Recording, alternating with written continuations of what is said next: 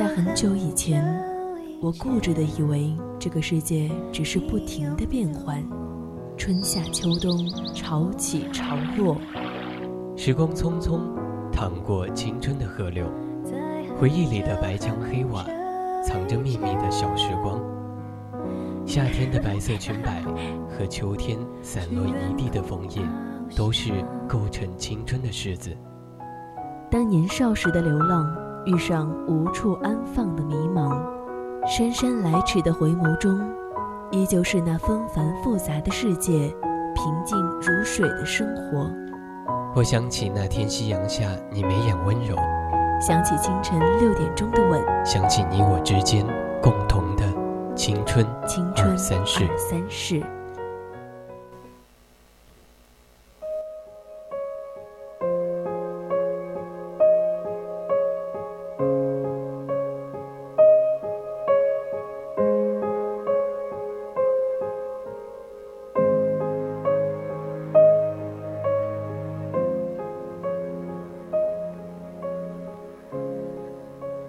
节奏的学习和生活，让我们似乎早已习惯了成年人该有的状态。但我们是否想过，我们有时候也可以像一个小孩子一样，享受着那份独有的童真、烂漫与快乐？什么时候你觉得自己像一个小孩子呢？亲爱的听众朋友们，大家中午好，这里是 FM 一零零 VOC 广播电台为您带来的直播节目《青春二三事》。我是主播十二。在人海光着脚追风，在角落温柔舔舐伤口。你决定了前来遇见我。如果大家想和主播聊聊天，或者想要与主播分享你的故事和心情，都可以通过 QQ、微博还有微信告诉我们，还可以在荔枝蜻蜓发送你的评论。就可以和我们主播互动啦，还可以加入我们的 QQ 听友四群二七五幺三幺二九八，微信搜索并关注青春调频，微博艾特 VOC 广播电台。那么今天想要和大家聊一聊，我们在什么时候会觉得自己像一个小孩子呢？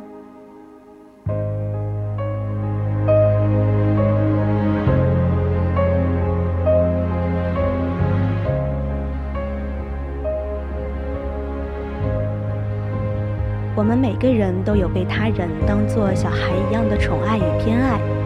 默默，你下个月六一儿童节放假吗？小莫看着对话框里的文字，不自觉地流下了眼泪，因为这是姥姥对小莫独有的一份偏爱，而这份偏爱也足以让小莫瞬间觉得自己是个小孩子。小莫是一名在校大学生，今年已经二十一岁了。所以说，小莫早已成年无疑了。小莫所读大学离家很远，每次只有放假才能回家。当小莫想家的时候，就会和爸爸妈妈、姥姥通通电话，打打视频来寄托自己的思念。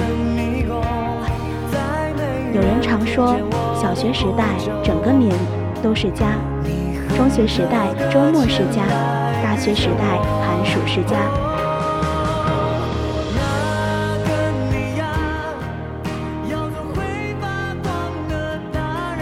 踏入社会后，春节是家。不过现在，在小莫看来，准是这样没错了。对他来说，回家是一件很奢侈的事情，所以他要学会一个人独自成长、独自生活、独自学习。但是就在这一天，小莫因为前一天晚上做梦梦到了姥姥，心想着自己肯定是想姥姥了，于是就打开和姥姥视频的页面。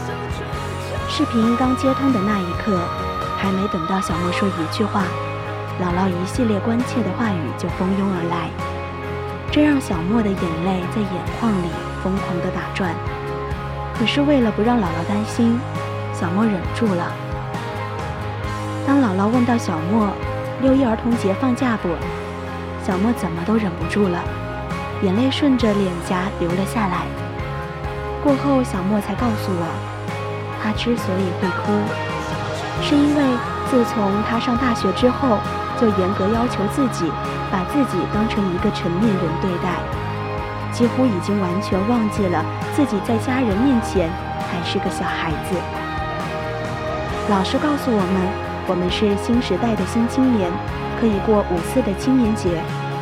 朋友们互相调侃，老阿姨可以过三八妇女节，也只有长辈会亲切的祝福六一儿童节快乐。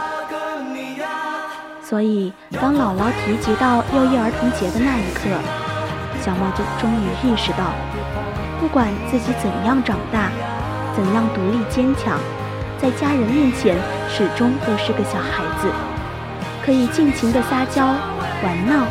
得到应有的宠爱与偏爱，总有一把伞为我们遮风挡雨，总有一份牵挂为我们茁壮成长，总有一份宠爱让我们充满幸福。所以，请记得，即使我们已经是全世界的大人了，但在最亲近的人面前，我们依旧还是个小孩子。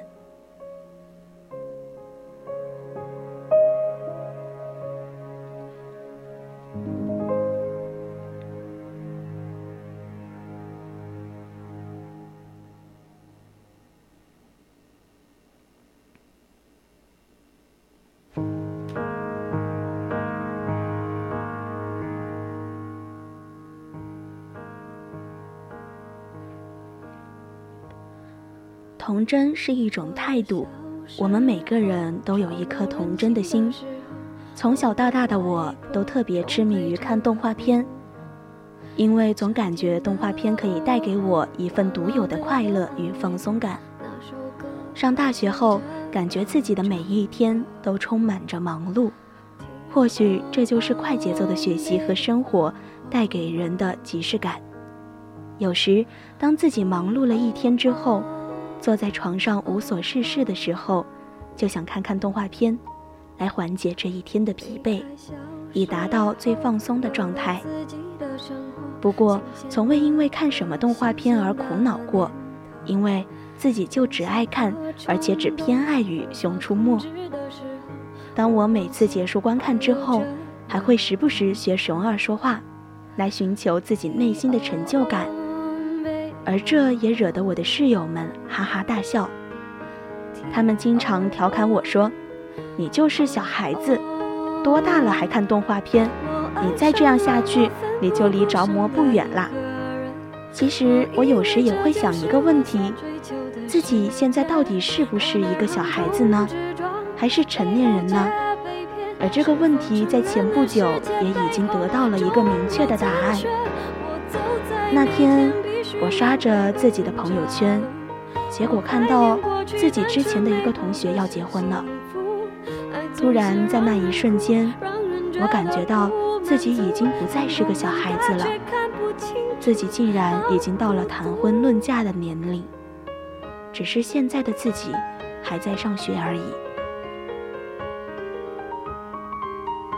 零零后的我们，仿佛被分成了三批。一批被按下了加速键，在结婚生子；一批在努力的创业挣钱，而剩下的那一批被按下了暂停键，在学校里学习考试。我们都早已成年，只是每个人选择前进的道路不同。但是无论怎样，都要保持一颗童真的心，让自己在不知所措的时候，在不开心的时候。不知如何前进的时候，做一次小孩子，享受那份特有的轻松、轻松与快乐。所以说，我们每一个人在年龄的大小，很多时候看的是心灵的年纪。有的人即使白发苍苍，但是我们能感受到他的活力与青春，因为他始终有一颗童真的心。原来外婆的道理早就唱给我听，下起雨也要勇敢前进。我相信一切都会平息。我现在好想回。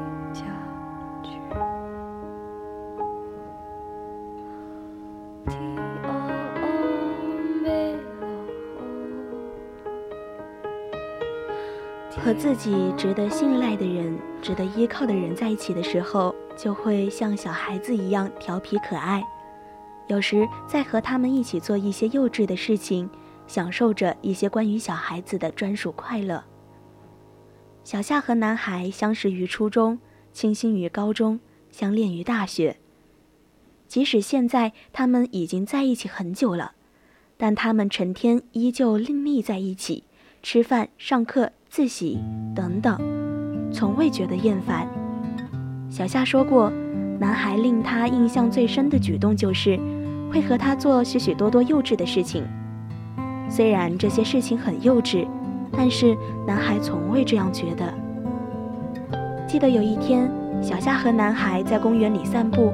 走着走着，小夏就突发奇想地说：“你看到那片草坪旁边矮矮的小台阶了吗？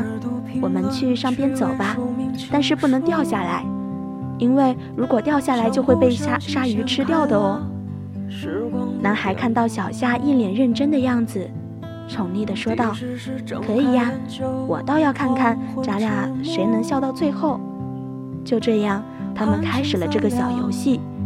每次当小夏快掉下来的时候，男孩都会跑过去扶住她。不过这样，男孩就输了。就这样反反复复几次，但是男孩从未觉得厌烦，他只是觉得自己怎么会有这么可爱的女朋友呢？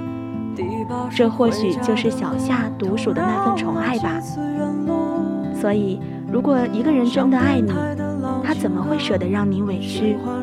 如果一个人真的爱你，他便会把你宠成孩子，成为你最值得依赖和信任的人，让你让你拥有那份专属自己的快乐。当你一个人在家，第一次离开家的时候，一个人拖着笨重的行李箱，穿梭在拥挤的人群中，你可能就已经不再是父母眼中的那个小孩子了。那么什么时候你会觉得自己不再是一个小孩呢？当你在外面感觉很委屈的时候，你就该知道，家已经不再是你的避风港。一个月前去驾校考驾照，经历了两次大型的考试，中间也多少经历了不大不小的人情世故。记得刚去驾校的时候，面对的是一群陌生的面孔。每天都需要跟各种形形色色的人打交道，为了能够尽早的掌握考试通过的技巧，每天挨着教练无情的打击，体会学习着每天为数不多的练车。还好有老同学以及认识的姐姐哥哥叔叔的帮忙，才减轻了心中的彷徨与不安。科目二考试的时候，家里人打来电话。明天就要考试了，你练车练得怎么样了？听到这个问题的时候，我不知道该怎么回答。本来是练习的还不错的，可是看到一个个比我练得还好的人相继挂掉，心中还是有点不太相信自己。因为第二天是要下雨的，内心也是很紧张的。但是自己是知道的，这次考试自己必须一个人度过，而且必须成功，因为没有人可以帮助我。好的是考试很顺利，一把通过。人生就是这样的，有些事情你必须自己去亲身经历，自己通过弱小的身躯去打怪，去升级，因为你永远也不知道。在这场游戏中，下一局中的怪兽有多么的强大？第三是假装很成熟，假装很忙碌，假装擅长一个人独处。第二是穿过万家灯火无数。小强是和我从小玩到大的玩伴，前几天聊天的时候才知道，他这一个月的放假时间里也没有太多的休息。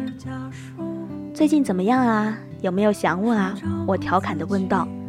哎呀，都十几年的兄弟了，你还是那么没大没小的。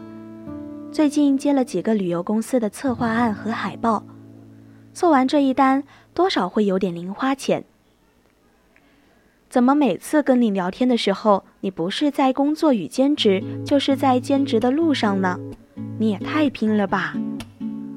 他说：“你也是知道的，我们都是穷人家的孩子，并不像富人家的孩子有着那么多的资源，可以在学校里安逸地度过四年的时光。我们只能靠自己，我们有的只剩下年轻和心中的不甘心了。除此之外。”我们是什么都没有的。农村的孩子并不是想象中那么容易成功的，先天的条件已经限制了太多太多。相比于条件好的家庭中的孩子，这样的孩子更让人心疼与悲哀，因为他们知道，除了读书，似乎没有别的可以改变命运和机会了。那些家庭好的孩子。早就见识了大山中孩子渴望的世界与社会，比那些孩子多了很多的机会。当一个男孩开始不会为了穿什么衣服而取悦别人，开始逐渐穿上白衬衫，扎上领带、西装，这就代表着这个孩子的无忧与无虑的时代结束了。他要成为一个大人了。在驾校遇见浩哥的时候，是一个很热的下午。我穿着短袖，还是感觉汗流浃背。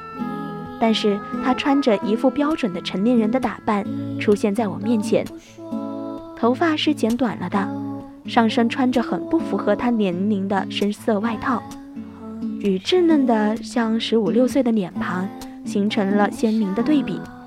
下身穿着的是不太符合他身体尺码的西裤，配着是一双仿佛穿了很久。都已经变形的运动鞋，本该在这个年纪读书的，是应该在大学里好好学习的年纪。然而，通过这几天的了解与相处，才知道他已经在社会上摸爬滚打好几年了。记得浩哥和我说过最多的话，便是：“你们是大学生啊，大学生可以好好学习，不用为钱而发愁啊。”听到他说这些话的时候，我却丝毫没有因为自己是大学生，读了很多书而感到自豪，相反倒是觉得很愧疚。自己和他都是差不多一般大小的孩子，他却已经开始成为家中的顶梁柱，开始为每天的生计而奔波，而我却还只是在父母的襁褓中温暖的生活着。读着那连我自己都不知道到底有什么用的书，在我们练车的一下午，发现他练了一趟车就该回家了。通过向朋友打听，才知道他的爷爷住院了，家里没有什么人，他要去医院照顾老人。身边朋友老吴因为家里人住院，所以家中、医院、驾校三边跑。几乎回家之后倒头就睡，可是努力了很久，科目二考试的时候还是没有过。只记得考试那天，我们经常在一起练车的好几个好友，还相约考试通过之后，一起在练车的群里发红包。可是后来只等来了，我挂了，你们在群里发红包吧，我先回去了，加之一个苦笑的表情。驾校真的是一个能够时刻都能看到开心与伤心的极端的地方。有人从考场中出来蹦蹦跳跳跑去签字，有人考完试嚎啕大哭之后安静离开。等到人们忘记了这件事情，自己治愈好伤口之后，重新挑战。生活又何尝不是这样？我们每天见着不同的人。在不同的场合中，经历着不同的考试，有满分，有不及格。在微博上看到这么一段话，总以为自己还是个孩子，还有很多的青春可以挥霍，但是在某一时刻，突然间发现，自己已经离孩子的年龄越来越远。在生活的路上，一个人。终究要成长起来，没有什么华丽的辞藻来修饰，但就只是这平平淡淡的一句话，给了人心中一动的感觉。站在高层的窗户上看着窗外的灯火，究竟是从什么时候开始，觉得自己不再是个孩子呢？有可能是从一个人拉着行李去外地的时候，没有父母在耳边唠叨与帮助，无论柴米油盐还是衣食住行，都需要自己一个人处理的时候，在一个人回到租的房间时，迎接自己是漆黑而没有温度的房间。在满足自己肠胃之后，一个人享受孤独的时候，在需要自己面对生活的风风雨雨的时候，便觉得自己已经不再是个孩子。有可能是当毕业几年之后，同学在聚会的时候，每一次同学聚会到最后都不仅是畅谈感情的时候。从某一方面来看，同学聚会往往会演变成。一场生活质量的比拼，看着以前与自己同一个班级学习的他们侃侃而谈，诉说房子、车子以及去过什么地方的时候，总会从中读懂巨大的差距。在这个时候，便会觉得自己已经不再是个孩子。有可能是当以前喜欢的那个姑娘、小伙，成为别人的新娘、新郎。曾经年少，总是会有心动的异性，所有小小的温暖都触动过心里柔软的地方。一起走过街道，一起牵过手，那些属于两个人秘密的老地方，以及两人说过火辣辣的情话。可是当很久不联系之后，在朋友圈里看到对方结婚的消息，会猛然心惊，就这样走入婚礼的殿堂。在这个时候，便会觉得自己已经不再是个孩子。当犯错之后无人袒护的时候，入职的单位，担任的岗位，很多次加班到天黑，离开空荡荡的办公室，一个人饥肠辘辘走在热闹的街头，不会有人迁就你的慢节奏，不会有人听你真切的理由，也不会有人袒护你的失误。原谅你的过错的时候，曾经以为自己还年少很久，最终却是现实的变化下，认识到自己已经不再是个孩子。纵然十年热血难凉，一颗初心依旧，终究要执剑而行，为自己为爱征战四野，御见天下。可能这个时候便会觉得自己。真的已经不再是个孩子了。